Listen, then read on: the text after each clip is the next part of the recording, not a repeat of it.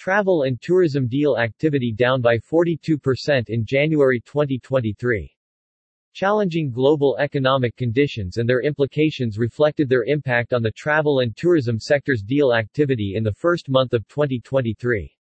A total of 38 deals comprising merger and acquisition, venture financing and private equity deals were announced in the sector globally in January 2023, which is a decline of 42.4% in terms of deals volume compared to the previous month.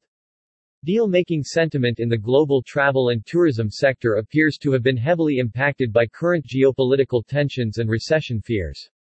Deal volume in several leading economies experienced considerable slowdown, which contributed to the overall decline. An analysis of financial deals database revealed that key markets such as the US, the UK, China, Australia, and Japan experienced a decline in deals volume in January 2023 compared to the previous month. As deal-making sentiment took a hit in most of the key markets, all the deal types under coverage also experienced a decline.